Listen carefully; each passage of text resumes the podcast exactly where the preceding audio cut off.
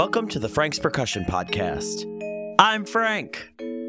I had an exceptionally fun time recording this show with Alex Blade Silver. We chat about Mexico, music school, freelance work, and more. Alex shares a particularly funny story about hijinks that unfolded on a gig he took in Washington, D.C. So it was like there was some shit that went down in this Airbnb while we weren't there. Alex Blade and I recorded all the saxophone and drum duet music you'll hear on this episode. I also include relevant selections from his bands Flamingos, Civilians, and Thank You Scientist. Thank you for listening. Enjoy. Hello. We are live with Alex Blade Silver. Alex, welcome to my place. Thanks for coming. Thank you, man. Yeah, yeah. I'm really excited. Thank you so much. We were just jamming out a little bit. I played some vibraphone and some drums. You played some drums and some saxophone Yeah. exquisitely on both. Wow. Uh, thank having you. fun. We're going to take a break and do that again in a little bit. Yeah. You were just showing me the last couple of gigs you were at. Mm-hmm. You want to tell me about Mexico with Alex Edge? We love Alex Edge. We do. Yeah, I went to Mexico with DJ Alex Edge, who's a good buddy of ours. Lives in Brooklyn. It was my first gig, my first wedding gig out of the country. So that was really cool to do that. If you know Alex, you know that he always wants to get the earliest possible flight. So we left New York at 4 a.m. Or I left my apartment at 4 a.m., but I had a gig before in Long Island. And I had that gig ended at 1, so I got home at like 3 a.m. or 2 a.m. And then, yeah, no sleep. And then I woke up and then had to finish packing, showered, went with him to the airport. Wait, Easy flight. you didn't sleep, but you woke up. No, I slept for like an hour. I got like an hour and a half of sleep.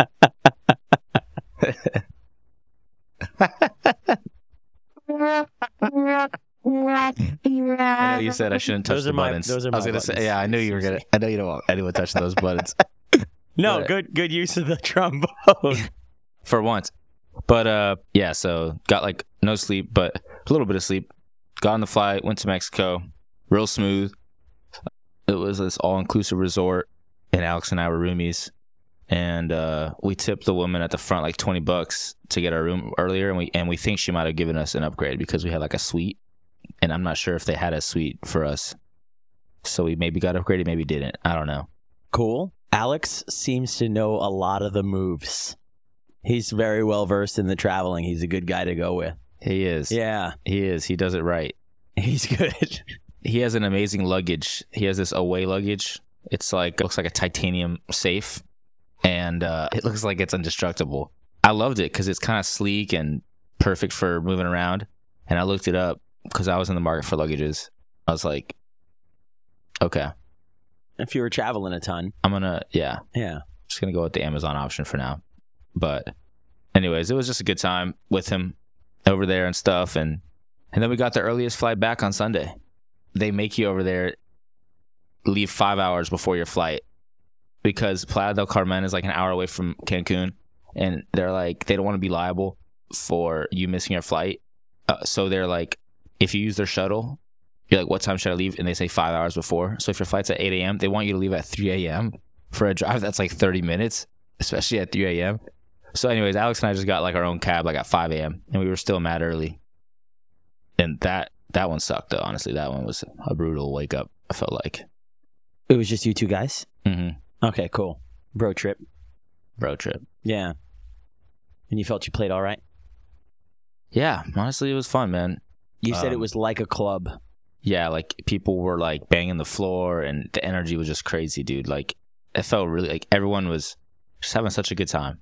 Okay. Like it was, you know, when it's so easy to play like a gig because you want to be on the dance floor. Like I had to stop playing because I was just getting way too sweaty and hot and needed to just chill. So I did like 10 minutes and then take a couple minutes off and then play. But I couldn't like do more than that because it was like so hot for me to keep playing because everyone was jumping around and stuff. So it was like so much fun. It was in like a club, right? No, was so it, it was was- it on the beach. It was like right off the beach. So the reception was in this one room that has like these huge open things so you can see right outside and stuff like that. It's basically like half inside, half outside. And then there was like a dance floor that people were on. So yeah, it was just a lot of fun. No, that's a great trip. Going to Mexico. Yeah. I know that I, I went with Alex and and a small group earlier this year in April, I think. And for the most part, it was it was really a vacation, and then I got to play music and party at at, at night. Like Yeah. it was as good as a trip like that could possibly be. right. As fun as I could ever imagine. The most fun I could ever imagine having. It sounds like it was a very similar deal. The only thing that was missing probably was your friend Frank. We we said that. Just kidding. I'm not giving No, you the drum. we did say that. No, no. Honestly, dude, it would have been so much fun if you were there. I think those kind of places when you're out of the country too, like the more the merrier. You know, it's plus like we basically flew in, and then that day we had a pre-party. The next day we performed, and then left that like next morning. So we didn't have that much time to chill. But yeah, these these gigs are sick. Fingers crossed we get like three Mexico weekends in 2024, 2023, And 2024. and 20, No. and six and 20. Yeah. Who knows what we're gonna be in 2024? I was actually thinking when we were there, because I think it's pretty common for destination weddings to get booked in, you know, in Mexico, right? And Right. and you'd imagine the real estate there is probably really not very expensive.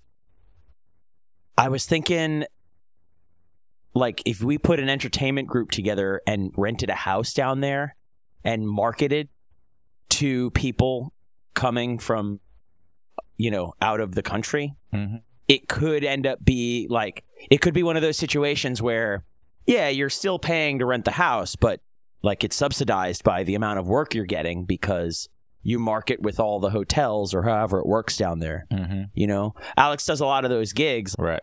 I think at the time he had quoted 60 to me. He's like, "Yeah, I've done it like 60 times. I've done uh, uh, you know these destination weddings." Yeah. And I mean, lot. but for him it's all over the place. But if you Yeah. wanted to have a spot in Mexico, Yeah. market in Mexico and you know, you just have your own spot near the resorts. The trouble might be safety, I guess, cuz Mexico is like the wild southwest. People Yeah. disappear. Yeah. I, they do. I think. I'm sure that they are somewhat invested in keeping the people that work there safe because if they can't keep them if they're if they're working and they can't like keep them, you know, between at least between work and home, if they don't feel safe, they won't have people to work those beautiful resorts. Yeah. You know, so there's got to be some spots over there. The photography company that was there, I think they live in Mexico. Oh yeah. When I was yeah, so I'm just putting that out in the ether podcast. I don't was know. just thinking, man. half like- baked idea, but maybe Yeah. somebody else was has the other half, right. you know? Hey, that's why. That's why you're doing this thing, right? Putting ideas out there and, Putting ideas out there, yeah. Yeah. and getting half baked. and getting half baked. Dude, I think I was thinking about that too, though, because I love the beach. I love being near the water. I love the weather out there. So tropical, you know. It's like Miami. It's just like warm all the time, and I just love the people too, man. I love Spanish culture. Um, so I was thinking, it You speak Spanish, Alex? a little bit. I mean, it's probably way better than mine. I don't know. I, I can get around pretty well, Right. and You did well at the resort. yeah, I was holding it down, but also like definitely certain words and stuff and phrases. And I definitely don't know how to like my, my the verbiage and like the grammar aspect of it is pretty horrible, you know. But so if I spent a lot of time in a place like that, though, I think I could pick it up pretty quickly and like get better at it. But yeah, just getting a house out there or something, you know, a property out there would probably be so much cheaper than anything over here. And it could be such a cool spot to have like during the months that things are slow or something Yeah. potentially.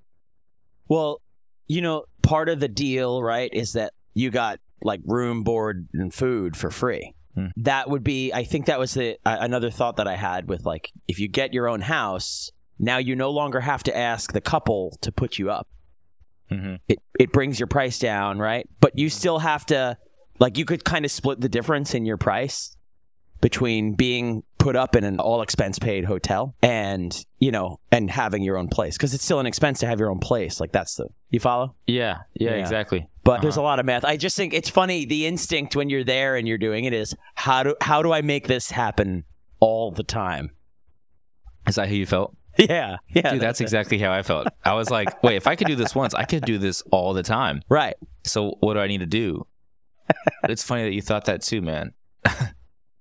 Funny it's really funny. It's really funny.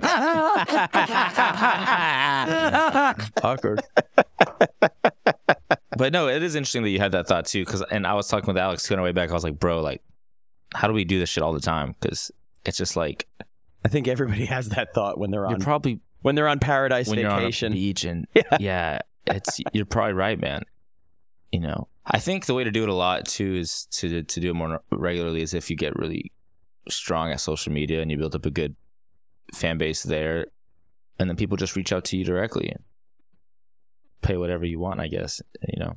Yeah, get famous. That's Get- the answer. Get rich or famous. Damn, that that is the answer. That's the answer to all our problems. So simple. So, uh, I think I'm almost certain it was an Alex Edge gig that we met on. Do you remember? Mm, no. Wait, which one? Which one are you talking about, The first time we, we met, how did we connect? bro? I don't remember. Oh, I do remember now. Oh, good. It was Irina. It was Irina. It was at a hall in Long Island. No, it was in Brooklyn. It was at the place that's at Metropolitan Ballroom. Metropolitan Ball. That long arch hallway. Yes. It's a hall, but it's long arch dance hall. like the stage, like they have a stage already set up kind of thing. And it's a huge hall. It used to be called something else, right? Like it's Maybe. a really popular spot. we were like taking pictures on the outside, like we all took pictures together. yes, yes, yes, yes, yes, yes, yes. That yes, was the yes. first time I met you. Was it? Yeah. But like it was funny because you'd already been like because I've been working with Irina pretty regularly, I think, but I had never met you. But you'd also been working. Maybe you just recently started working with her more or something like that at that point. I'm not sure actually, but I knew we hadn't met before. But I was like, who is this guy? Because you brought out all the jackets and the sunglasses, you. know, and I was just like, what is what is like this guy's really taking it to the next level. And um, you. you. brought the djembe and everything, and you're playing in the crowd. And I think you might have gone through my legs or something, but we didn't really know each other that well. No, I, did, I don't I think didn't you did start that. going through your legs until you bought me dinner. Yeah. it was a while, but yeah, we definitely. I, I, I mean, I feel like we have had a good performance chemistry together Mm-hmm. For as long as we've been doing it. I just didn't remember exactly. I know exact. I have the pictures that Now we, you know that we which took which place it is. Yeah. Or the- that's that was that's where I met you. For a while, I used one on like my dating profiles. Oh, okay. With everyone in it? Yeah, with everyone in it, it Oh, makes it look like I have friends. Yeah. They know? were just people you work with. They're your coworkers. Yeah, yeah. That was yeah. So I met you for the first time. I was like, damn, dude, this guy's really like. This is how you do it. Can I explain where that stuff came from quickly? Yeah, please. I feel like the most awkward thing. I I- think you've expressed this to me too, but like sometimes working in the crowd is uncomfortable for us Mm-hmm. because we're at their party. We're not necessarily in their party. Is Mm-hmm. the way I've reasoned it anyway. And one day it was actually a saxophone player I noticed was wearing sunglasses. His name is Marino. okay, um, yeah. I don't know if you guys know. I don't know him, but actually, but I've heard of him because I think I might have even got him on a gig one time, but just through a friend. Okay. I know he does a bunch of stuff. Yeah, he's Island. around Long Island stuff. Yeah. And I noticed he was wearing sunglasses. And I realized, like, oh, that kind of gives you like the fourth wall. Mm-hmm. And then I like started, I was working around the city and I started finding these funky sunglasses. And I had this sun, I all of a sudden, I'm changing my sunglasses, you know? through- Yeah. And they're giving character to like the songs. I had some Yeah. like kind of gangsta sunglasses. I had some like uh, hearts and like yeah. some like more effeminate ones and some ones that were real cool 80s looking and then the jacket happened by chance i just was it was new year's it was no sorry it was black friday Okay. and we see these jackets in macy's they're like a new year's eve style jacket Mm-hmm. and we put them on we were wearing them in the store for like an hour just kind of standing around and i'm thinking should i buy this or not Right. and uh that's the short story Which jacket was that one? the really colorful one What is it like? Red, white, and blue. it's like gucci no, yeah. Is it? it's not gucci but it it's got Yeah, it's the It's green. got green and a red red. stripe, which is Yeah. like Gucci. Yeah. And it's got blue and gold. Yeah.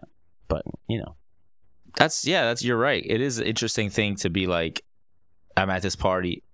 That's that's why Mexico is so fun because it was like, well, you know, we did a pre-party, Right, which you did last time. yeah, yeah, yeah. And the pre-party just kind of breaks the ice because the vibes are a little bit more chill, and then they get to know you a little bit. By the end of the pre-party, you're kind of friends. just like we were kind of like that at the end of a regular party. But then the next day you see them for the party, and it's already like, hey, you're the sax guy.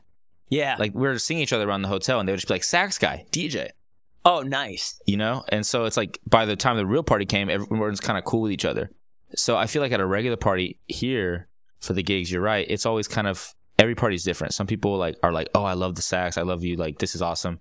And then some places are kind of like i feel like i'm not supposed to be there or something or it's like annoying. Sometimes it can feel like that, right? and so you have to just work through that and like just try and like be empathetic to the situation just be mindful of it. Every party's different and yeah i think i mean you know you just get better the more you do it right I just try and get crazier the more I do it. like how crazy can i go i love that about you Yeah. Too crazy. i think that's why we work together so well too i think because it's like i just know how crazy you can get And recently, I like hit you in the face or caused Oh. you to hit yourself in the face. yeah dude And I was then- on my phone taking a video of you because you were spinning around the dance floor, and then I like look up from my phone, and then you're already going underneath me, and I was like, no, no, no, and you're like running underneath my legs, and then you're, you're the djembe hit my sax, and then like it hit my tooth.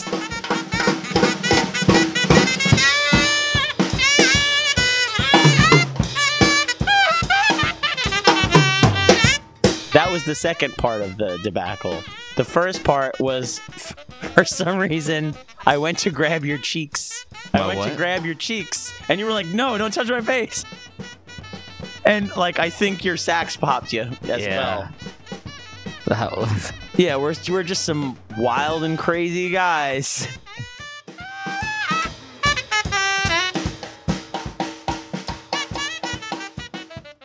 Anyway, we're here in my apartment. We're here in the apartment, We're here in my Frank. apartment. Frank's house. Where, like I said, we just jammed with some vibes, some saxophone, some drums. I have that stuff here, and I have my little portable podcast set up here. Yeah, it looks great. You have whiskey here. Yeah, which You have a uh, great pad. Thank you. And then, uh, Alex, you came here to do this today as opposed to me coming to you in Brooklyn because after we go, after we like, you know, wrap up and we do a little jamming, a little more talking, you have a showcase up in Glen Cove on Long Island. Mm-hmm. And you were telling me yesterday that's like with a kind of a family run band, Mm-hmm. Yeah, Gordon Duke's band. Gordon Duke's band, Yeah, the name is Best Wedding Band. best wedding band. I like it. Yeah. And you have gigged with them before, or like no? Yeah, I have. Yeah, I've been working with them for like a few years now. Years, maybe five years. And like I said, it's run by Gordon Dukes. He's the leader of the band. His wife Donna helps with the management of the band. His son Dylan helps with the sound. His daughters Gabby and Alex are singers in the band. And it's just a really fun project with people that are close with each other and stuff like that. It's a good hang, you know? It's kind of like a family band vibe. And Gordon's just a badass musician. He's produced a lot of hits What's he playing? songs. He's a singer. He's a singer. And he'll like throw in some effects on some of his songs, like some vocal effects and do different harmonies during this during the show, during the night or whatever, you know, Okay. during the wedding. He gets pretty crazy with it. And to good effect, you feel? Mm-hmm. Yeah. Yeah, no, it's cool. It's cool when he does it. Okay. Yeah. So a bunch of wedding music tonight. You're gonna play for an hour. I might hang Yeah. out if that Yeah. ends. If that You is should. okay. Yeah. Like it's a showcase. Like I could watch, right? Yeah. Yeah. Just throwing a black shirt. Cool. in. Should I? I could. I'm saying like go as like a like a guest of the show. I might Yeah, have to I'm pay curious. to get in. I, I wonder what the vibe is like because I don't know why we have to wear a suit for this. Because sometimes for the showcases we just have to wear like a just a long sleeve or something. Just wear all black, you know. But we had to, we have we had to wear a suit today, so I'm not sure what that means necessarily. They'll try and book you in a suit. Yeah, they like the suit look. Oh. So you play with them for like five years. You've been playing with Irina's band too, and like the Irina Alex duo thing. Who else do you play with? I play with a lot of people in one-off things like Alon Artists, which is a bigger organization. I play with this DJ Martin Day Arch, who I'm gonna go to Cartagena, Colombia with for New Year's Eve. You're going to Colombia to Yeah. play New Year's Eve. Yeah, with him. He's a DJ. Oh, so you do have multiple out of out of country gigs lined up. This is awesome. Congratulations. Thanks, man. Yeah. Thank you. Yeah, I'm excited. Obviously, it's gonna be fun. I'm excited. And then play with Larkfield Music Group sometimes. Frank. It's Frank. Love Yeah. Frank. I mean, just so many random people too. So I recently started playing some Indian weddings too. I got connected to this guy Neil through Jimmy Lopez, who's a percussionist that I love a lot as well. You know Jimmy. I do know Jimmy. Jimmy's my good friend. I may go down to Nashville to record one of these podcasts with Jimmy. That would be sweet. Right? Yeah. I mean, I've been meaning to visit him anyway. I, was, I spoke to him on the phone a couple weeks ago. And who did you say he connected you with? this guy Neil, who is I guess he does like a lot of high end Indian weddings and helps put the event together. Does a lot of the music for that. Okay. the production, right? So the sound, the lights, all that kind of stuff. So he connected me with him, and he's connected me with, or he's got me in a couple different parties, Indian weddings and stuff like that. And those have been really fun, partly because I just love Indian food, and usually the dinners have just been like a buffet style Indian situation. So I just come back for the last set just completely stuffed, like really not able to move at all. just disgustingly full. But and then through that, I met this guy in the hall a few like last last week, who's an incredible tabla player as well as the dhol drums. He's he's sick. So I just met him, and then he invited me to his 25th birthday. That was just a few days ago. Pretty lit. Met a lot of other people there that are in that community. But yeah, as far as weddings, just freelance and stuff like that, you know, just kind of whoever calls. Yeah, I mean, you just took us through like a major network, major line of networking. That was cool. Jimmy to Neil to Nihal, Yeah. and now you're playing another birthday. You were showing me a was video. that was his birthday. Yeah, Nihal's birthday. oh, okay. It was like he just he invited me to come through and to jam basically, and it would be a good time to or be a good opportunity to kind of like show people that I haven't met. That's a whole new community, like For what I do. Um, and Neil manages him, and they work together on this. Nihal has his own company at already age of 25 called NSL, where they contract a lot of musicians for different events. So he's killing it. He he has like a really big fan base on Instagram and TikTok and stuff.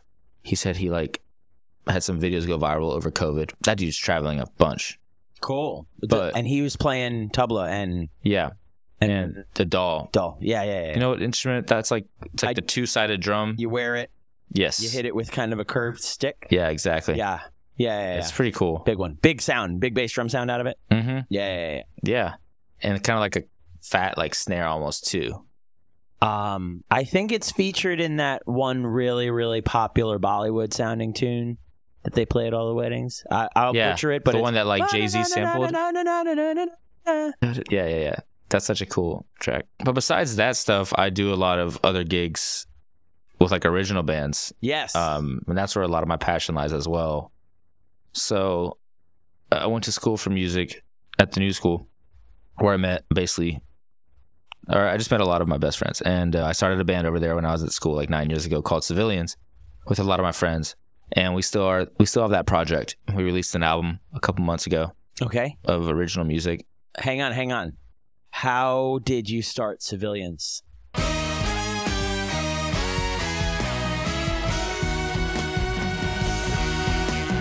at New School, you're put into an ensemble every semester, and after the first semester there, you you get to build your ensemble. So you get to pick who you want in that group. So you basically get a form, and you get everyone you want in that. They sign on this form, and then you get to ask any of the people that are employed at New School, any of the teachers, you ask them if you want them to be your instructor. And if they're down, then you get them to sign. And now you just built a band for that semester.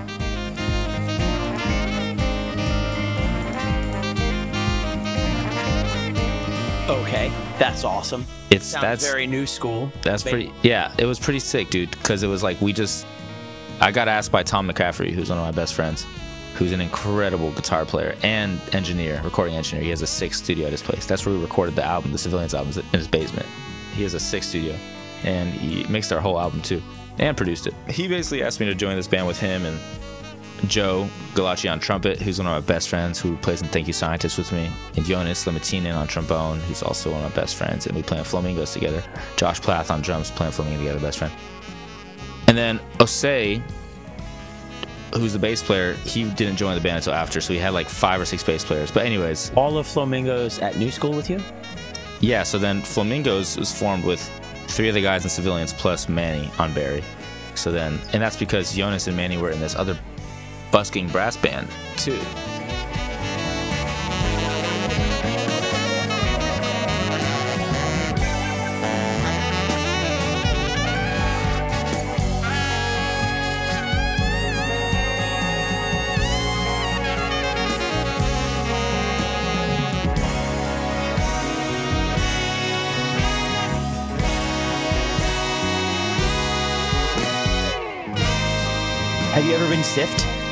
Yeah, I when I was younger, I was, I think I might have been just getting into college first year. Maybe I was senior in high school or something. But back in Dallas, I had there was like this artist flea market that was happening like every Saturday and Sunday, and a buddy of mine who plays drums had a connection with the person that was putting it on, and he got like bands booked there like two times a, a weekend basically.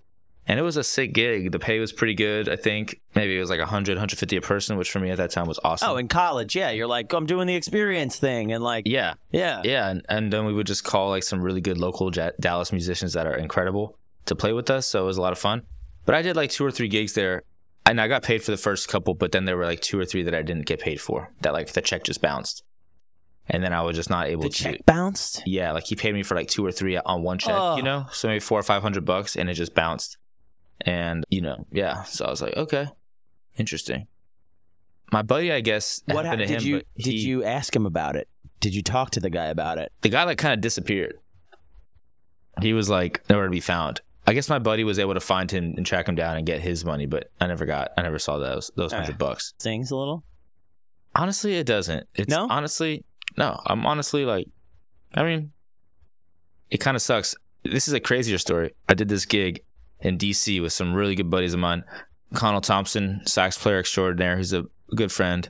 Ben Seacrest, trumpet player, who I love, and then Jonas as well was on the gig. So we all four drive. I rent the car. I rented a Charger. I went to the place and we rented a car, and they gave me a Charger. No, a Dodge Challenger. Oh, And I was Oh, like cool. sick because Yeah, there's like four of us dudes. Like we pull up and it's like you have a fucking Challenger. and We're going to DC for a gig. So did We- you wait from here? From You're here. driving from here. here oh, to that's a sweet ride down. Yeah, cool. so this dude, um, I don't know if I should say his name, but I won't because he he paid me eventually. So he he plays the uh, talking drum. So it was this Yeah, yeah. it was this Nigerian band, and it was like his album release show or something like that. So we drive down. He's I think the pay was like pretty low, but it was about to hang. But I think he was gonna pay me for the rental car and all those expenses, right? Okay, but it was like good buds. We're just driving to DC. We're gonna do this gig. He got us an Airbnb that we chilled at. He wasn't in the car. He was in DC. Yeah, his whole band was in DC. We were just the only people from the city Okay. that he wanted. And so we go there and we arrive a day early because there was a rehearsal. So we're running a little late to the rehearsal, but we pull up and rehearsal's kind of fine. We have like uh, we kind of fucked up a little bit, but it's like all right, we got to like practice before the gig. You know, he gives us Uh, twenty. rehearsal. That's yeah. Yeah. He gives us twenty bucks per diem each. We're like, oh, that's what's up. You know, cool. Didn't really expect that. Okay, well, cool. We go to our Airbnb. It's kind of a weird Airbnb. It's like a bottom floor of like a family that's living upstairs. So like we could hear the kids and stuff going around, which is fine. It's just like you get like four dudes, the musicians, like in this bottom floor of like a family. It's just like mm, I don't know. You know what I mean? It's, Yeah. It felt a little kind of weird, but Sometimes that's what you get with Airbnb, though, isn't it? yeah, like you Yeah. don't really know the situation, Yeah. honestly. And it was a comfortable spot, honestly. There was like a lot of rooms. I think we all had our own bed. So a lot was- of times you look out, but sometimes there's a family upstairs. yeah. you never know, dude. Our Airbnb has a family upstairs. We're like, all right, no problem, whatever, dude. So we're chilling in DC that night. We have a good night. We so DC is like there's a bunch of Ethiopian people that live there, and so they have incredible Ethiopian food. There's a bunch of Ethiopian people. I think it's like people the in one DC. place. I think it's like the most populated place in America for for. people I had no Ethiopia. idea. That's amazing. So there's an insane amount of Ethiopian food, and it's incredible out there. And I have a really good friend, actually my brother's best friend from Dallas. He's like a little younger than me, but he lives in DC because he was or is in the army, starting to be a doctor, a surgeon for them, and he's Ethiopian. So he like takes takes us to a couple spots or whatever, and uh, we end up getting this like hundred twenty dollar platter of Ethiopian food. That's like it would feed a bear, and we take it back to the hotel or the Airbnb and we get like a couple bottles and we just drink that and eat that and it was it was so fun bro and great night right so the next day is the gig wake up and they say that we have to get to the gig at like noon to sound check, but the gig will start at six or something like that. Let's say it's like an early start. Maybe it was two. Can Let's I just just it's say, two. uh, bro? Let's just say it's two, right? yeah. I was like, all right, so we pull up at that time, and the staff is like, oh, we're not really open. Uh, Okay. So eventually we come back an hour later and they're like, yeah, you could put yourself in the green room. Where's the rest of the guys? And I'm like, I don't know. They're supposed to be here. They're like, okay. So it's like, what the fuck? the rest of the guys is in. as in the band, as in like only the horns, only us your four, guys, four guys are there. are there and no one else is there. But the band and the, and then by like the band leader, this guy who kind of plays the talking drum, yeah. Who's sings. paying you and told you to be there really early. Yes. Is He's not, nowhere to one's be to be, found. nowhere's to be found. So we're in like downtown DC. Ugh. So what what do we do? We get some like lime scooters and we just fucking go around like the Capitol building and that was kind of fun. awesome. But we had to kept coming back because we're like maybe they're there. We came back like four or five times and no one's fucking there and it's like five or six p.m. and still no one's there and we're like what the fuck? This is some bullshit. Do you, when's the gig supposed to start? Do you remember? Like eight Okay. or nine. It's, not that we didn't have time. It's just that we got there so early, dude. And we're only in DC for a couple days, and we spent like half of the day, if not more, just basically trying to wait for these dudes to show up and sound check. Eventually, they show up, and it's just like the most what's it called disorganized kind of sound check. People are new people are added to the band that weren't there at the rehearsal. People are trying out sounds like the keyboard's not really working. The sound people are freaking out. No one told them that there were going to be this many people. Me and the horn players are sharing mics. Uh, anyways, you know the gig happens. I think we start late. The turnout is not what the guy expected. So we get back home. Okay, and then what was fucking weird? We go out that night, we party, the speakeasy, and then we go back to the Airbnb and we found like underwear in the Airbnb of like a chick. And we had no idea whose it was. And what we think happened is we think the band leader came back to our Airbnb with like his brother and like bang some chicks or something. Oh, also, also, this dude has a roadie, right? The guy that plays the talking drum, he has like a roadie But- For his talking drum. or something, like a helper roadie. Yeah, Like an assistant, maybe? An he's assistant. band leader? yeah, kind of something. You know what I mean? okay. Because the talking drum is a one man. I know, but it was like he He was got there. the drum, the he stick, was- and a strap. Like you don't even really need a case. No, you really don't. You could just pull up with that thing in like Yeah. a duffel bag or something, Yeah, yeah. or a Trader Joe's bag or whatever. Like yeah, I mean, uh, you don't need a roadie for that. so, but he But was like got- an ass- he was He's like an got a guy. assistant. But what did he do with that guy? He put that guy in our Airbnb. So like this dude that we never met, we just like he's just in our Airbnb now with us, and we're just like sleeping together. Okay. Thank God he was actually cool as fuck, and we all we all got along really well. But it was just kind of like, dang, you're not gonna even like tell us. You know what I mean? Oh, absolutely. So- yeah, sketch. Yeah. So, anyways, we get back to the air. If you're not going to tell me that, why should I treat this guy like he's like he could be hostile? I don't know the guy. He could Yeah. be stealing my shit. and he was like a younger kind of kid or something. So we were kind of like a little bit older, and we're kind of like, but he ended up being real chill Okay. and funny, and we all got along, you know. But it was it was kind of that was like a weird first thing. But anyways, we're like, dude, this guy he- definitely has. Did he bring the weed? Because like I think oh, he- this guy brought the weed. I think so he did so have some good. weed. So I'm not sure. Yeah, yeah. he would never steal from us if he brought the weed. What are you gonna contribute to this hangman? exactly. Yeah, like He pulls out like a Ziploc bag. you're not sleeping here, and then he pulls out the weed. All right, find yourself in bed. you get this bed. You get the nicest bed we have, dude. Anyways, this is the story's going on for a long time. We get we get to the Airbnb. we- There's I panties. There's panties. The there's panties. a there's a chair that's facing not the way not the way we left it, and then there's a mirror facing that chair. So it was like there was some shit that went down in this Airbnb while we weren't there. All of our equipment, we have our computers, we have all of our shit at the Airbnb. So we were like, who was in our fucking Airbnb? And then it, we found out later that it was him. He said he brought some chicks over there. Him and his brother. he's a Casanova, this talking drum playing Yeah, I was just like, okay, band leader. like just not, just no communication, right? Is he like tall, dark, and handsome? Is he really good looking?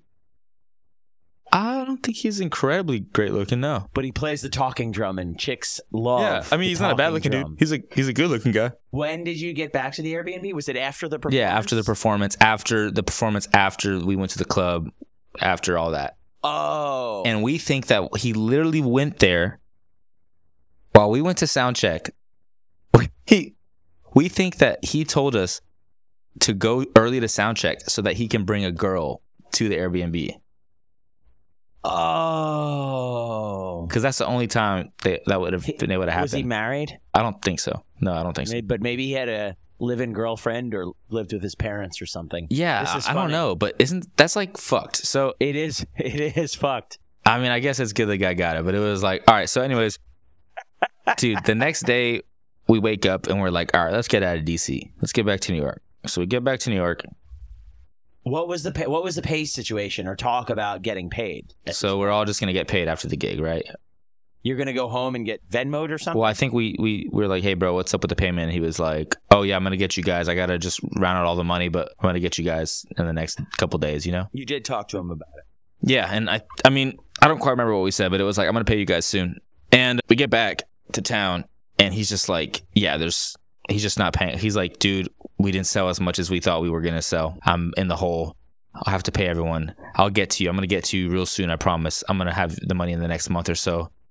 I'm gonna take extra shifts for Uber to pay you guys or whatever it was. And you know, eh, long story short, I got paid this September and this gig was like three years ago.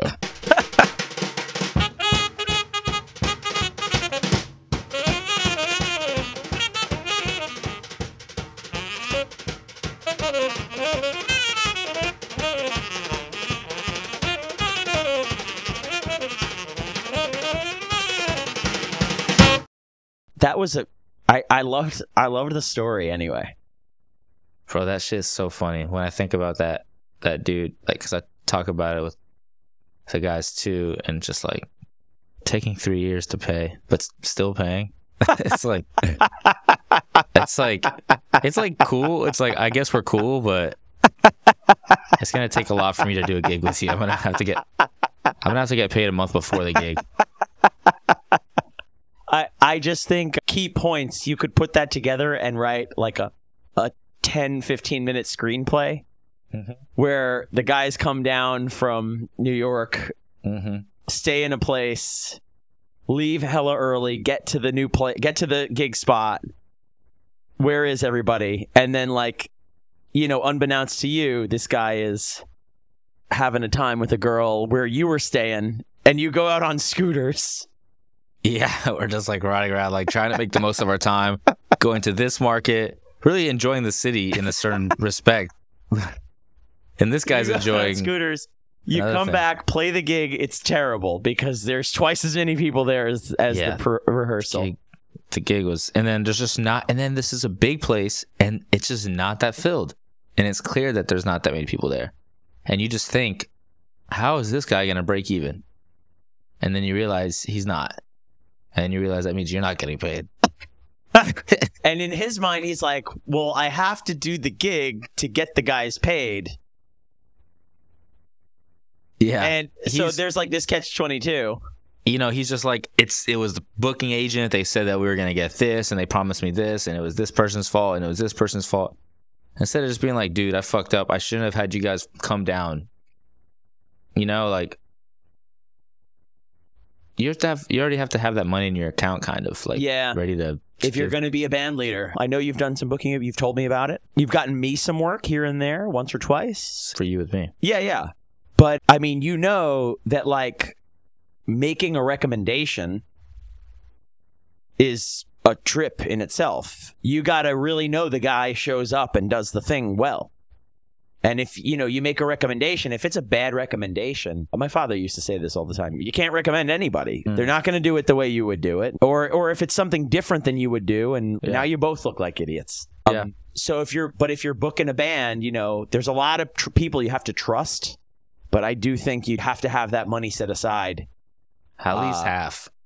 Or, yeah, I mean, I mean, I don't know. Every situation is different, you know, but there's a lot of upside when you have a band, when you're a band leader. There's downside. Like the upside is if you tell everyone you're making three hundred dollars, and then there's four of them, and you pay them twelve hundred, but you end up making two thousand on the gig. Now you got yourself a little extra. right, But the downside is if you make a thousand on the gig, and now you're in the hole a little bit. right. But it's not. It doesn't matter. It's not their fault. You are. That's true. You came and you did the job. But, you know, like, I mean, just picture as we grow into this, like, as we grow into this industry, you know, there's gonna be a first time you run a band for somebody, Mm-hmm. and I'm I'm empathetic to like, you're taking a big risk. The first time you go out and do it, and then the second time you go out and do it, it's you know, like your first gig. Do you remember your first gig ever? Period. Like, Kind of, I guess. wedding I mean, or wait, mean jazz or Paid. solo Something that's paid. Just, just your first gig with your saxophone. Where I got paid. Yeah. Man, if I do, there's a lot of almost first. Maybe those are the firsts. I want to say my first paid gig was with my dad playing piano. Oh, your dad is a musician. That's right. Yeah, he plays piano and sax. He plays. He's a sax player. He also plays piano, and we used to do some gigs and stuff together. And I want to say that that would be like one of my first gigs that would have been paid is with him, probably. I'm trying to remember exactly when. My first time being like a band leader, I remember that kind of.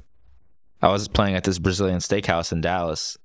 That was a sick gig, dude. Every Sunday, going to this Brazilian steakhouse.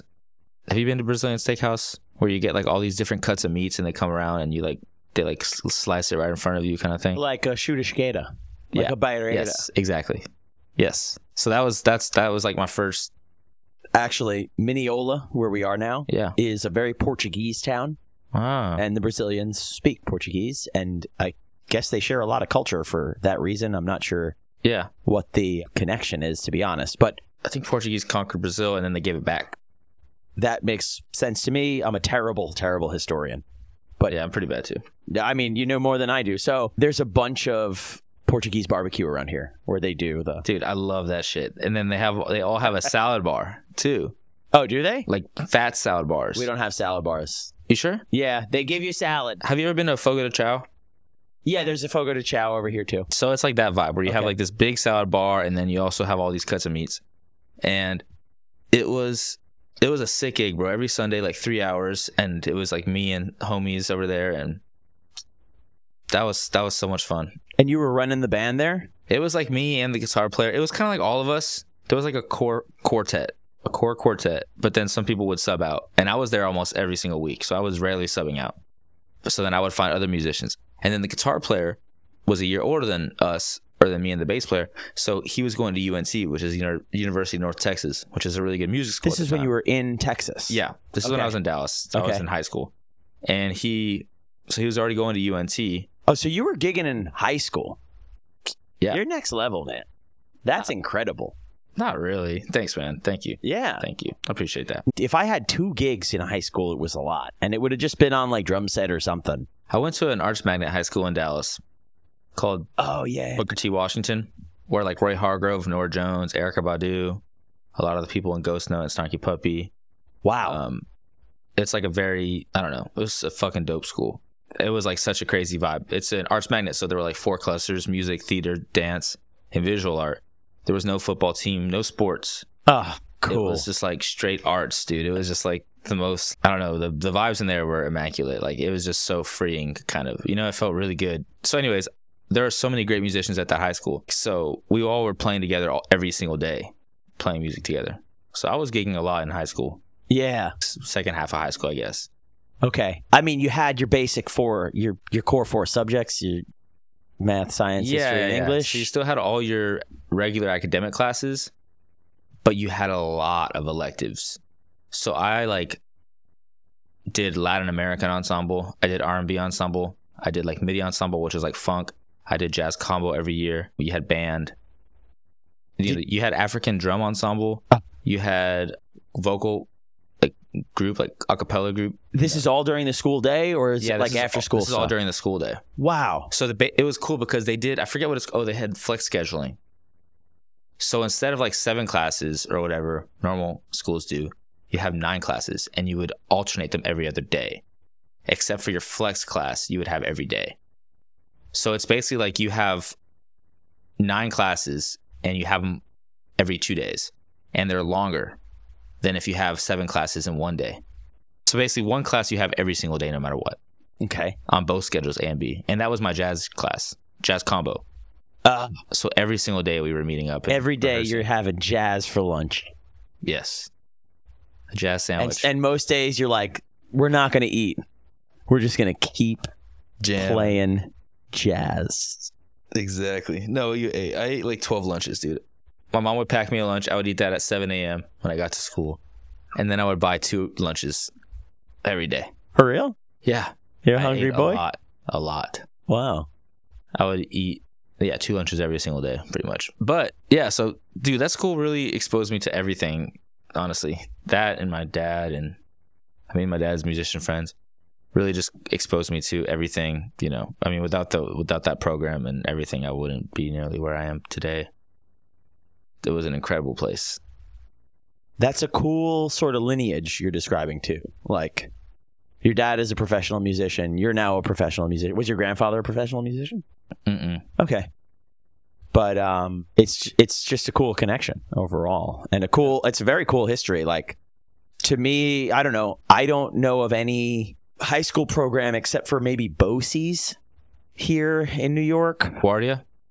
Maybe Have Oh, you heard of LaGuardia? do they put music do they put music and arts at the center of their curriculum like your high Yeah. school did? Yeah, so that's like another arts magnet. So there's like seven of them in the country that are connected. And I think what that means is that it's focused on certain curriculums. Yeah. And so it's an arts magnet. I had no idea. Versus, LaGuardia is that? Yeah, LaGuardia is that. Is, is LaGuardia, it's LaGuardia Brooklyn? High School for the Arts. Hang on. Do you mind helicopter? We're trying to have a podcast here. Helicopters, man. What is this? Helicopter! Helicopter! Thank you. Thank you. Yeah, Frank. Yeah, yeah, I'm- Frank. Thank you very much. yeah, Frank. Okay. What's that s- movie with J Lo in it? You know that one? No, I don't. Oh my God, it's based off of LaGuardia though, because I think she went there too. But anyways, it's an incredible. It was an incredible high school experience, bro. Like, I'm glad. I, Yeah, I'm yeah. jealous. Truly. How dare you have a better high school experience than me? so the music program was like decent at your high school. At my high school, we were going through some music directors when I was in high school, some band directors. Yeah. I had one guy for two years. Everybody loved him. He was also running the marching band. Okay. Then he was uh, a bit. Word on the street was that he had forged some ed certifications, like some education certifications. Oh, to- okay. and he had to like move You know, man, they should have just let him be. A, you just want to be a band director. Right. And everybody loved him. And then the next guy, everybody hated for some reason. He was more of a percussionist, and people just did not like this guy. And he was like an all right guy. Yeah. He he wasn't a bad guy, but the kids just revolted. A bunch of people quit the band. It was dramatic and stupid. And then there was a fourth, a third guy, and then he changed, and he was there for a couple of years, and then left too. But um, yeah, I I did, I did pretty well in band. I took music theory in high school. The music theory teacher was the choir director as well, Meg Messina. She was great. Was there a jazz band at your school? Yeah, yeah, yeah. I was in jazz band too. Okay, cool. playing drum set. We had a really great drum set player when I was a freshman. He was a senior. Oh, His cool. name was Danny Akinto. I don't think he's still playing at all. Okay. But through music theory, and then like she convinced me to join the chorus as well as doing band. Mm-hmm. And then like she convinced me to join a cappella too. And I was like, I don't sing. And she was like, No, you you beatbox, you sing. You're a drummer. You beatbox, you sing. You could do it. And like I did a little beatboxing for the acapella. Oh, cool. Sounds fun. but yeah, I mean, in high school, it was coming along. I was just very clueless, you know. Hmm. And then in college, my professor Harvey Price over there, I'll shout him out because I think he did a great job. And thank you, Harvey. Let's he was Harvey. like, he was like, hey, get a clue. And I and I guess I did. yeah, Yeah, yeah, he was uh, not taking any slacking. right, totally. Lit a fire. He's a good guy. He's That's good what guy. the jazz director at my school was too, man. well, your jazz director was obviously the guy from Whiplash. Yeah, well, Bart Marantz kind of was like that. No, well, I think he, so. He'd been there for like thirty something years. At Booker T, he was there when like. Do you know Roy Hargrove? He's an incre- Yeah, sure, sure. Yeah, he's so he's he was there when he was there. Norah Jones, like he just has been he'd been at that school forever. Nora Jones went to your high school. That's insane. That's She's sick. insane. Yeah. Dallas legend. I didn't know she was from Dallas. That's cool. Let's do this. Let's do some jamming. Cool.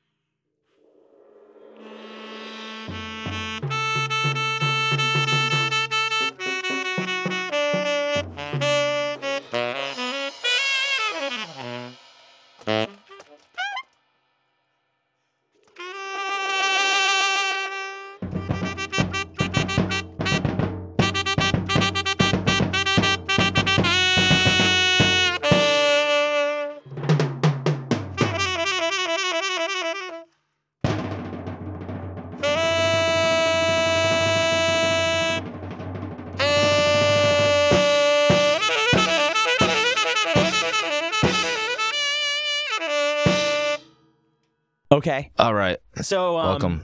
Welcome back to the Frank podcast. Yeah. What's the name of the podcast? I'm thinking the Live Fusion Gigs podcast because I think any of those words can be pivoted on. And because I think they really uh, chalk up a lot to very much what I'm doing right now. Yeah. Uh, True. and and that's what centralizes all the people that I'm having on. These are DJs and entertainment company people with entertainment companies Yeah. and, and musicians and people associated with the gigs that I get for the most part. Hmm. Because I think you know for a bunch of reasons that's a really interesting niche gig, but for a bunch of reasons like there's other satisfactions to be had out there too. I think you've expressed that as well. But we've both also like yeah. There's a lot of stuff. I was talking to you about we I think we have a couple of days with Gaetano where we're at, at least at least one offs where we're going to travel together again in 2023 and Yeah. definitely one in 2024 as well because he's been asking us for some dates that are way out. Right. Happy about that. I'm looking forward to 2023 scheduling. Like I expect a bunch of dates to start rolling in Yeah. in this winter season, probably Yeah. after the holidays like January, February. Yeah. But I do have some gigs lined up for then too. Do you? For January, February? Yeah. A couple. Not too much. Not too many right now. Which I'm kind of okay with. I'm planning on going on a couple trips to visit my brother in San Francisco. Maybe go with Erica somewhere, do some stuff. Maybe go to Puerto Rico and see my uncle over there or something. But That's a great idea. We're going to Puerto Rico. let's fucking go out there. I'll go. man. I do plan on going to the Grand Canyon again. Going to Arizona. I have a friend out there. I've never been to the Grand Canyon, You've never been? and I love Vegas, and that's close by. Very wild. And then I was. I was thinking like I might pick up and go to Europe because I do have a lot of time on my hands Yeah, in this sort of winter session. that's a great idea, man. Now's the time, right? Yeah. But uh, as we look to 2023, you and I went on a three day tour that was like eventful and uneventful and, and fun. And we like had some trials and tribulations and we had a good time and we were just together for three days straight. Yeah, And that one came together almost entirely by coincidence. Of totally. You got me on a gig, I got you on a gig, and then we both got booked on the Friday gig. Thank you for that again. I had a really good time. Thank you for that too. That was that was really fun, man. That was, it worked out so perfectly, honestly. Doing the gig in Staten Island on Friday, it was just fucking weird because we were like, we have this gig in Delaware on Sunday, Yeah. and then and then it was like, okay, I don't know, I don't remember, but it was like they didn't we didn't know that we all had these gigs together until like afterwards or something like that. You know, and then we're talking, and it's like I have a gig in Staten Island on Friday. I'm like, me too. And then it's like we're playing the same gig. No, I knew and I told you. And then a month later, you were like, oh, wait. You were like, oh, wait, we're gigging the same, the same, all three days together? And I was like, yeah, I told you this. And you went, oh, man, that's crazy. I was like, oh, man, it's going to be a long weekend. You're like, I'm driving this fool around. Dude, thank God you have a car too. Car It needs a worked out. little We- love. Yeah. car when I accelerate in the car over 50 miles an hour, it gets a little shaky. Shaky. How many miles is on it? Over 110, close to 120. It's a good amount. But um, so hopes for more. Yeah, like, we- multi-day that was fun. gigs together, and I'm hoping to take this podcast on the road if we can make that happen. And and just so any listeners interested, if I go to a gig with you, you will be on the podcast. Make sure you get to the gig extra early so you have like a good three hour window to be on the podcast. no, no, no. I mean, if we travel together to the gig, Oh, okay. you were on the podcast, so welcome. But do you, Alex? Do Mm-hmm. you have any goals for your music career? Or have you achieved any of your goals and you like realized it later or anything like that? Is there anything you want to do that you haven't done? Yeah. I'll start with achieving goals. I've achieved a goal of being able to make a living just off of playing music and gigs. So cool. So Thank you. cool. Thank you. Yeah, that's pretty awesome. And then I've achieved the goal of touring the United States with a band, original band, which is with Thank You Scientist. I did a tour like probably 2017 or 18 with this blues band oh, called did? Harlem River Noise. Yeah, that was my first tour I I had ever done. And that was like in the back of a Toyota Sienna all four of us there in the car, and then we had all of our equipment there. It was just a four piece. And that was a really fun run. We were just crashing on people's couches on the floor, sometimes getting hotel rooms. How old were you at the time? Probably 23, Yeah, Four? early 20s thing. early 20s thing. I used to crash on my friend's couch in my early 20s all the time. I Just- still do from Yeah, just as like a when you spend the night kind of thing. And yeah. down in Philly, yeah. oh, word. Evan Campbell, shout out, thanks. What's good, Evan? Um, yeah, so that's that was fun, man. That was a great experience. And then I don't know, you know, it came to a point I was just like, am I ever gonna tour again? Like I just had this thought, like, am I ever gonna tour again? When like, during so. that tour you were thinking No, this, or like, after like years later, maybe like I mean, really like two years ago, I guess.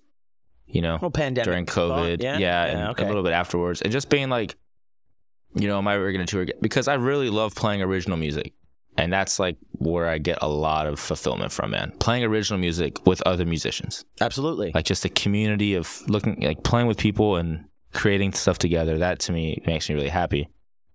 And I've been doing a lot of these entertainment gigs hmm and private gigs, which is is really fun, and I'm grateful.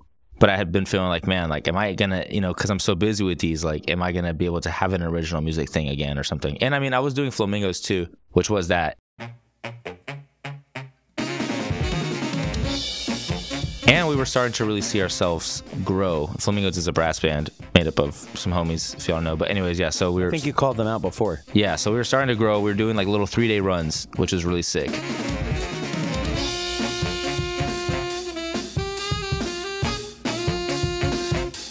But it was it was kind of conflicting with a lot of the weddings and stuff like that I was doing too Right. because they would come last minute. So I was dealing with a lot of difficult choices. But anyways, I was like, am I gonna ever tour again? And I wasn't sure if I was. And then my friend Joe, who plays trumpet in civilians, when we went to college together, we've been friends for a long time. He called me and he's like, the, the sax player in Thank You Scientists quit the band. Do you want to be the sax player? And he called me right after I was finished busking with flamingos in the park. It was just like a random afternoon. I was like, uh. He's like, think think about it, bro. He's like, don't make your decision, just think about it. I'm like, okay, yeah, I'm gonna think about it. I was like, what? And Thank You Scientists at this point, like, I'd already heard about them a bunch because of Joe being in the band. They've been a band for like 10 years at this point, nine years, and have a bunch of records out. They've toured all over the US, Europe, played a bunch of festivals. Would you say like did you were you listening to them at the time? Not as much necessarily, because I don't, I never really got into that style of music, which is kind of like progressive rock, metal fusion. But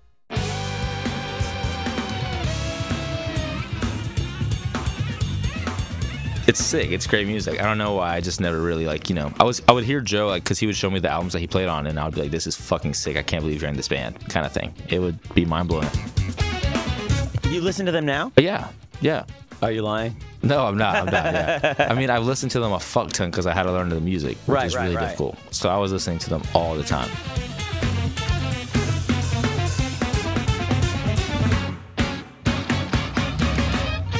And then it's one of those things where like you learn the music, you've listened to it, you can't get it out of your head. You play it, it rocks. You take a break and you return to it and you're like, "Oh man, this feels good." Like, It, was, yeah, yeah, for sure. Like after a tour, we're, we're like take a few weeks off, don't see each other, and then we see each other, and it's like, oh yeah, this is fun. Like I miss these songs or whatever. Like these are really good songs, you know. And I didn't have anything to do with writing them. But anyways, yeah, he calls me. He's like, you want to be in the band? And it was a really tough decision because, like I said, Flamingos was kind of building and starting some stuff, and I was- remember that time. Yeah, yeah, I was also getting busy with the gigs and stuff, and but it was like this is a great opportunity because Thank You Scientist is already a touring band. I want to be touring, and then I met the dudes in the band, and everyone was like super cool and friendly, and I just thought they were great vibes, and and then I fucking loved the music, you know. So I don't, yeah, I did it. Joined the band, and I've done two tours with them uh, around the country. One was opening, and one was headlining.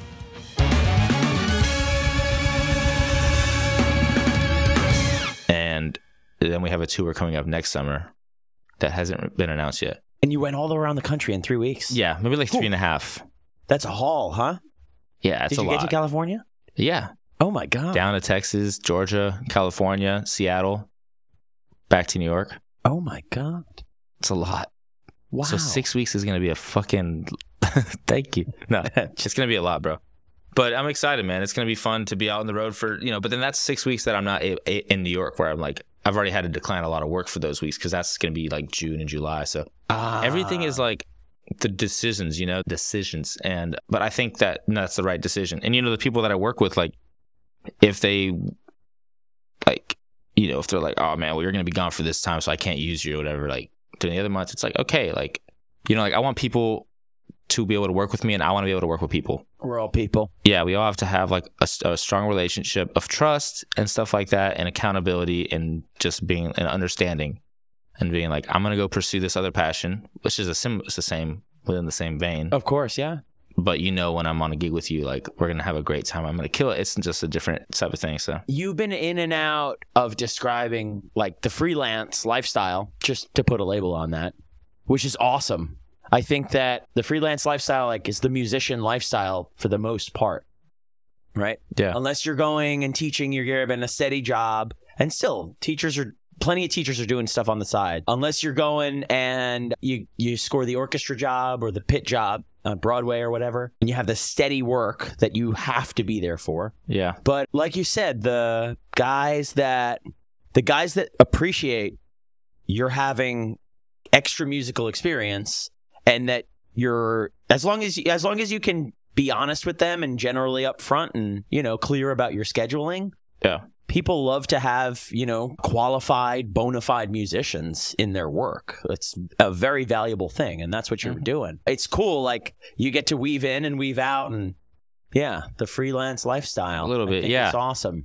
it's it is awesome, but it's also a little bit stressful too. Sometimes not having that like stability, or being in situations where you have to miss a gig or call out last minute or something. I mean, things come up. Like Thank You Scientist is a much more difficult and almost impossible gig for me to sub versus a wedding gig because no one can just jump in and play all the sax parts for Thank You Scientist Right, because it takes it takes hours and hours to memorize all that music. right. Although I will say, you have a magic about you at the wedding gigs. Thank you. And I'm not trying and you know, I appreciate that. Thanks, Frank. You you're you're very magical yourself. Thank you. You know, and it's not a matter of like, yeah, dude, just discuss fine.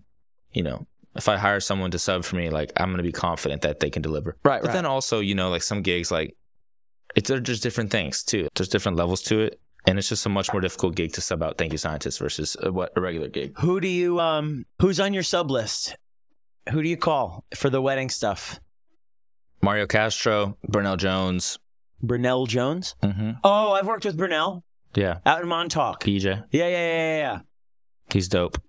Great young sax player. He played I- with Flamingos a few times too, actually. If I could get him to, you know, to talk to me, that'd be cool. I definitely want to get Mario if he'll do it. I think I think I'm sure they would. I'm sure they both would. And then Connell Thompson, who's never available, but he's one of my best friends, and he's sick fucking sax player. He's in he's in Ghana right now for like seven weeks, Playing playing and just vibing out there. He Ah. plays on a lot of Afrobeat. the dream. He like tours with like huge Afrobeat artists like He's Wizkid and Afrobeat music in Ghana. yeah, That's incredible. I know. For seven weeks, he's out there and just gigging and hanging and meeting people and. But honestly, there's a bunch of guys that I would that I feel comfortable calling and stuff. You know, It's interesting. Like saxophone players, no saxophone players. Drummers, no drummers. you have to. Singers, no singers. Yeah, That's how you're gonna get the gigs. Yeah, honestly, is knowing those people. It's funny too. I want to shout out Linda Briceño, who's a girl that I met or a woman I met at New School. She's a trumpet player and singer, vocalist, composer, singer songwriter from Venezuela, and she's incredible, incredible musician in person. And she got me on my first wedding gig, which literally led me to everything. like got you here today. Cool. I kind of want to talk about or just shout out like some people that were huge in influencing me at a young age. Yeah, sure, sure, sure. My dad, especially. I did like the audition when I was in fifth grade to play an instrument and I sounded really good on the trombone. I killed it on the percussion. And then I played the sax and I sounded like complete shit. But then my dad was like, You're going to play the sax? Really? Yeah, because he played the sax. Okay. And even though I really love the percussion and the drums, and I still do. So screw you, dad. No, I'm just kidding. But no, he, uh, you know, it was it was cool. I'm glad I played the sax. Obviously, it's worked out. But um, yeah, so he got me on that, and then you know he was just just really good about getting me to practice and stuff like that. Just taking it seriously, you know. So I was taking music seriously from a young age, and he he got me with some good teachers too. I mean, he was all, probably also, correct me if I'm wrong, he was probably also modeling some practice routine or like at least helping you. And No, he was he was like my teacher when I started. I mean, you knew he, that he was playing. Did you get to see him play a lot? Yeah, Yeah. totally. Yeah, So that's tremendous, you know, like having just seeing it, being Yeah. exposed to it all the time. Cool. Yeah. Cool, He- cool. Yeah, and then he connected me with Roy Allen, who was like my classical saxophone teacher from middle school and high school. hmm And he was teaching at Brook- Brookhaven College. And he was just like the best teacher. Where's Brookhaven? It's in Dallas. Oh, okay. I think It was a Brookhaven community college. It was a community college, and now I think it's like a regular college or something. Uh huh. Oh, interesting. I think it's out east, actually. There's a Brookhaven on Long Island. Could be wrong. so yeah, he was just he was like an amazing teacher, man. He would find things in my playing and point them out. And then Matt Sawyer was a big jazz teacher of mine, um, growing up. Shelley Carroll, incredible jazz saxophonist and local saxophonist in Dallas, but he plays in the Duke Ellington Orchestra and a lot of other bands like all over the world. But he resides in Dallas, and he was really instrumental in me just performing and playing jazz too, and seeing him around. And Brad Leali at UNT, and just a lot of people, man. But yeah, for another day. The goal, the big goal, just, you know, you're kind of living it, right? I mean, I would like to like you know record my own music and also play with a band live my own stuff and you know build a community of people that I do that with as well. Maybe Cool. tour with my own band or something. You know, invest in a product, invest in it and you know. Yeah. I hear that. It's not easy, right? This was like this podcast. I think might be the next step for me, and then whatever something will come after this. But it was interesting because I got laid off from my job selling sausage, which is not a joke. to anybody listening that doesn't know, I was, and then it, I like took the weekend, like a little bit rocked, but also like uh, I knew I didn't want to be selling sausage forever. I knew I had fun doing music on the weekends, Yeah. whatever kind of gig I was getting. Badass sausage salesman. Oh, I was. Thank you. You were. But no, when you are once you are, you always are. What Okay. did you say? Thank you. Yeah. And uh, I took the weekend after I got that bad news. And on Monday, I like played some music. I made a little recording for Instagram. Mhm. And a friend of mine was telling me he thought I should start a podcast for a while. Mm-hmm. And then this just kind of clicked. I was like, oh, I should like try and interview all the people in the industry and they can use their interviews to like sell their work, maybe sell my work and other musicians. And the people on this, we can try and like maybe build their profiles ideally. And I'm just going to try and go around as much as, as often as possible and just like be a little reporter, Yeah. a little long. I think that's great, reporter. man. I don't think this, yeah, this industry doesn't really get talked about really. A lot of musicians that go to school don't realize that. I guess this is maybe a possibility and stuff. You know, I think I think there needs to be more awareness for this type of work within within colleges and because every city has this. Every, Every city, city has has- musicians yeah. that are playing weddings or events. I mean, Yeah, probably not yeah, every wait. city, but a lot of cities. Say more. And so I think there needs to be more like awareness about that those opportunities and discussing them in music schools because music school doesn't lead you to having a life as a working musician. It just helps you maybe be an artist or something, kind of find your own, find what you're into and your own passions, but not necessarily how to make a living as a musician if you want to. Now, some people don't want to have a career as a musician, but just want to be an artist and then they want to work and they want to do another job so that they can focus on their art and it doesn't get in the way, right? I know some musicians that are like, I'm not, I would never play a wedding. That, that, Right. that's gonna hinder my art. I don't want to have to. I don't want to have to make music for money. I want to just make music when I want to make music and for art. Um, but then I was just like, this is great. yeah. And then now look at us in the way where it's just like we're have a pretty busy calendar and stuff like that, and just totally making a living off of it. So it's like, but there's not enough awareness about it, you know. But like I said, it's not. This is not a gig for everybody, and you have to find things that you like about it, and you have to find things that are gonna separate you from other people. I think, and in this industry that we're in, which is the fusion, I guess, because like the live band thing, live wedding band is different than what we do with the DJ stuff hmm live wedding band is more similar to what you learn in school and stuff like that, I guess. And it's it's uh, those are great gigs too because you're just playing tunes, you're playing charts, you learning you're learning great horn lines off of like really good recordings. You know, Earth, Wind and Fire, Stevie Wonder, Michael Jackson, like those really quintessential horn lines. And you're playing in a horn section as a sax player. You know, drummer, you're learning the hits, you're learning all the stuff, the grooves. But when you're doing the live DJ stuff, it really just requires more of you as an entertainer and as like a yeah, as just somebody that is interesting or I don't really know. You know what I mean? That's an entertainer, I guess. Because the yeah, I feel like, you know, the, in this in this industry too, like t- it ranges in different levels a lot, you know, and there's some musicians that do it that like have an amazing persona and amazing energy or instrumentalists, whatever it might be. But their energy and their persona is so incredible and so like captivating that it's like, oh yeah, of course I want that person at my wedding. They're gonna liven it up. I, I would dis- disagree with what you said a little bit in that to me, like baseline, I gotta not think I suck at the music part. Like baseline, I gotta feel like I'm grooving and connecting with the music. Mm-hmm. Well, I think that's what's. That, so I think in this industry, there's a wide range of levels, whether it's level as an instrumentalist or a level as a performer. You know, Right, right, right, and right. I and I think that like, you know, I think I mean you have both, Yeah, In a I way. agree. and I feel like when you have the ability to just vibe out and go with the music, and maybe people be like, oh shit, like he's playing something sick, but then like the next song go out there and like make people be like, yes, like hype people up at the same time. He's playing to me. Yeah, and like You It's- get the sa- yeah. you get the sax in their face, and he's like, "This is for me." this is The girls are my like, show. he was like, "That was my careless mistake." And I'm like, no, No, but sure. yeah, Who are you? Yeah. No, but uh, and, and I just think it like eventually, like eventually, people are aware of that, and then you just level up and level up and level up. Because just if you're an amazing performer without having like the music behind it, but like you said, this day and age with social media and stuff, you could take that shit as far as you want to. That's part of this podcast. Is that like we want to elevate Mm-hmm. everybody's talent, you know, and talk to some things that like if you're new getting into this, and I I don't mean to dissuade anyone. Yeah. If you want to do this, I think you should. You should do whatever your heart desires. But Yeah. but we like you know playing the like i mean uh, my teacher would have told us like it, taking a gig for less money than you should cheapens it for everybody right I think.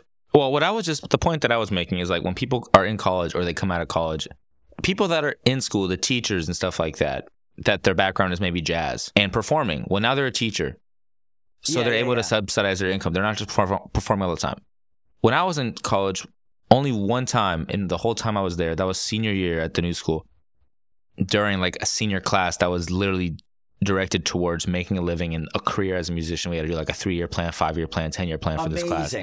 But that was one. That was one class. i was In the three years. of it in college Well, this this person came and told us about that they performed at weddings and stuff like that, and that that was a great way that they were able to make their income while also pursuing their creative endeavors as well, writing music, recording music, playing with other musicians. Right? because the weddings are on the weekend they give us the rest of the week and if True. you know and it was just, but it was just mind blowing that like, and then now that I'm in this field, no one really talked about it before. Now, like I said, this isn't for everyone. because well i mean i think i think it depends like the wedding band thing can be for a lot of musicians because you're literally you're playing the parts and you're like in a crew and it's like that's more of what we're used to as like a regular gig Mm-hmm. The dj hybrid thing isn't for everyone in the sense that like not everyone wants to be on the dance floor not everyone wants to be in front of people not everyone wants to be this kind of like center of attention type of thing right and it takes a certain personality but you all you don't know honestly a lot of times if you have that or if you like that unless you do it so you have to have, I think, people that go into these programs and kind of discuss that this is actually this is another outlet that you could have. It's not just about Broadway. It's not just about recording. It's not just about like making albums and touring. It's about finding these event gigs and performing in these groups and getting with like companies that hire these type of musicians because it pays well. Which is who long term like college musicians, I think, is who I really want to be hearing this podcast, Hmm. as well as people in the industry. Yeah. But that's the target audience to bring good new talent to what you know what this is in particular. You know. I think Um, it's interesting, man, to think about, yeah, like, you know, going into the schools and maybe discussing some stuff like this.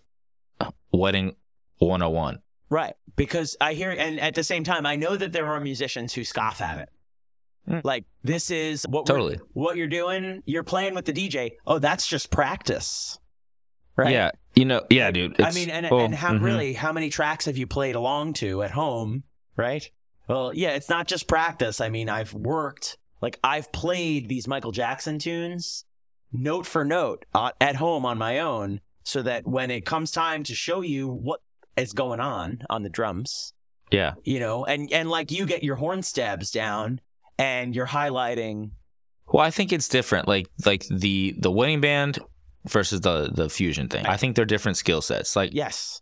I think it's I don't know. I think it takes more studying to do the wedding band thing than it takes to do the live fusion thing. I would agree. Now that doesn't mean but then at the live fusion thing you just have to have good ears. You have to be able to pick up things quickly, which has to do with all the practicing you put in the past. So the live fusion thing is kind of like a cumulative like boom level of musicianship versus the wedding thing where it's kind of like a class in the sense where you have to go and you have to learn and study these parts in this music. Good ears. I would also add choices. Yeah, true. Yeah, I mean, you know, we always are dealing with different kinds of musicians that have maybe a different choice that we wouldn't have made. Mm-hmm. You know, it's interesting though too because like everything in life, it just takes time to develop and get better. When I first started doing these gigs, man, four, five, six years ago, I I just didn't. I was like not good at going out in the crowd. I knew that's what they wanted me to do. Like I had the music stuff down. I could play with the DJ and like I was playing well but I didn't have the eh, crowd engagement thing going on yet. And I know, and then like I always in the back of my head, I would be so anxious going to these gigs because in the back of my head, I'd be like, I know they're gonna tell me to go in. I know they're gonna tell me to go on the dance floor. I know they're gonna tell me to go on the dance floor. And instead of just fucking doing it, I was just like waiting for them to tell me, and they'd be like, "Hey man, you wanna?" And then I'd be like, "Yeah," and then I go in there, and then I'd be like, "That wasn't too bad," and then come back and lay low for like another. Be like, "I know they want me to get back out there." like literally, this happened with a lot of people. And then eventually I was like, I don't ever want someone to tell me to get on the dance floor. And so then I just made sure that I would just be on the dance floor more because that's what they want when they hire you. Which I Yeah. think which I think there's a certain I think there's a certain balance to it though because I think some some DJs or like people in the event industry I think some people are way too intense about going on the dance floor. I think it I think everything is about taste Mm. and and feeling it out, you know. And I think like to some point you have to trust the musician in their discretion. But like I said earlier in my career of doing this type of stuff, I needed someone to push me. But now it's like to the point where I think I can kind of feel out a vibe and then like I I don't need someone to be like, "Hey Yeah. man, do this." You know what I mean? And so I'll uh, still get the nudge it's sometimes. it's professional courtesy kind of thing, and I get it. Yeah. From, from somebody booking me, they're like, "Hey, go do the thing." Oh, And I'm well, like, you have a different thing I'm like, because "Oh yeah, you have kind of a different thing because you're literally like in one thing, and now you have to pick up another instrument okay." and do a thing. I think for me, I'm always doing this thing, and then I either just move forward or backwards in a way. And so it's kind, you know what I mean. Anyways, we'll we'll have to do a part two on it when we're on the road or something. It also helps, like if if there's a sax player on the gig, it's so much easier to get out there. I'm sure you would agree. If there's a drummer on the gig Yeah. who's going out there, When you're on a gig, dude, I just know there's no fucking problem because we have each other's back the whole time. oh, thank right? you. It's so when you're on a, isn't it? Do you feel it's easier yes. if I'm on a gig? just if more you're on a gig, it's just more fun. Like this Yeah. is gonna be fun. We're gonna I make know it who I'm chilling with when I'm when I'm off. I know who I'm getting in trouble with. to wrap this up with Alex Blade Silver, saxophone extraordinaire. How do people find you? You can find me on my socials Instagram, Alex Blade Silver. People, if they use Facebook, Alex Blade Silver. My website's Alex Blade Silver and Dot com? dot .com. Okay. And I think I have dot .net as well. oh, both. Cool. and which is uh, probably not necessary. And then uh, yeah, just you know, I gotta. I suck with content. I suck with the socials. I'm gonna get better at it. Hopefully, when you hear this podcast, I'm already getting a little bit better at it. But it is what it is. Thank you. Well, this is content and we'll go on the socials. That's true. This is Um, content. So I'm already doing better. Yeah. Cool. Thanks. Shout out to you, Frank, for having me on. I'm so this glad. has been a pleasure just hanging out with you today, jamming and eating Chipotle and just taking taking in Mineola has been a Mineola, vibe. right? And thank you to all the people that I continue to work with, all the bands I'm in, all my friends that are musicians, and all the people that have helped rear me to this point. Um, I'm grateful. Thank you. Excellent. Thanks. Thanks for listening to the Frank's Percussion Podcast. If you enjoyed this episode, please share it with your friends and coworkers. Reach out to me on Instagram at Frank's Percussion. I love you.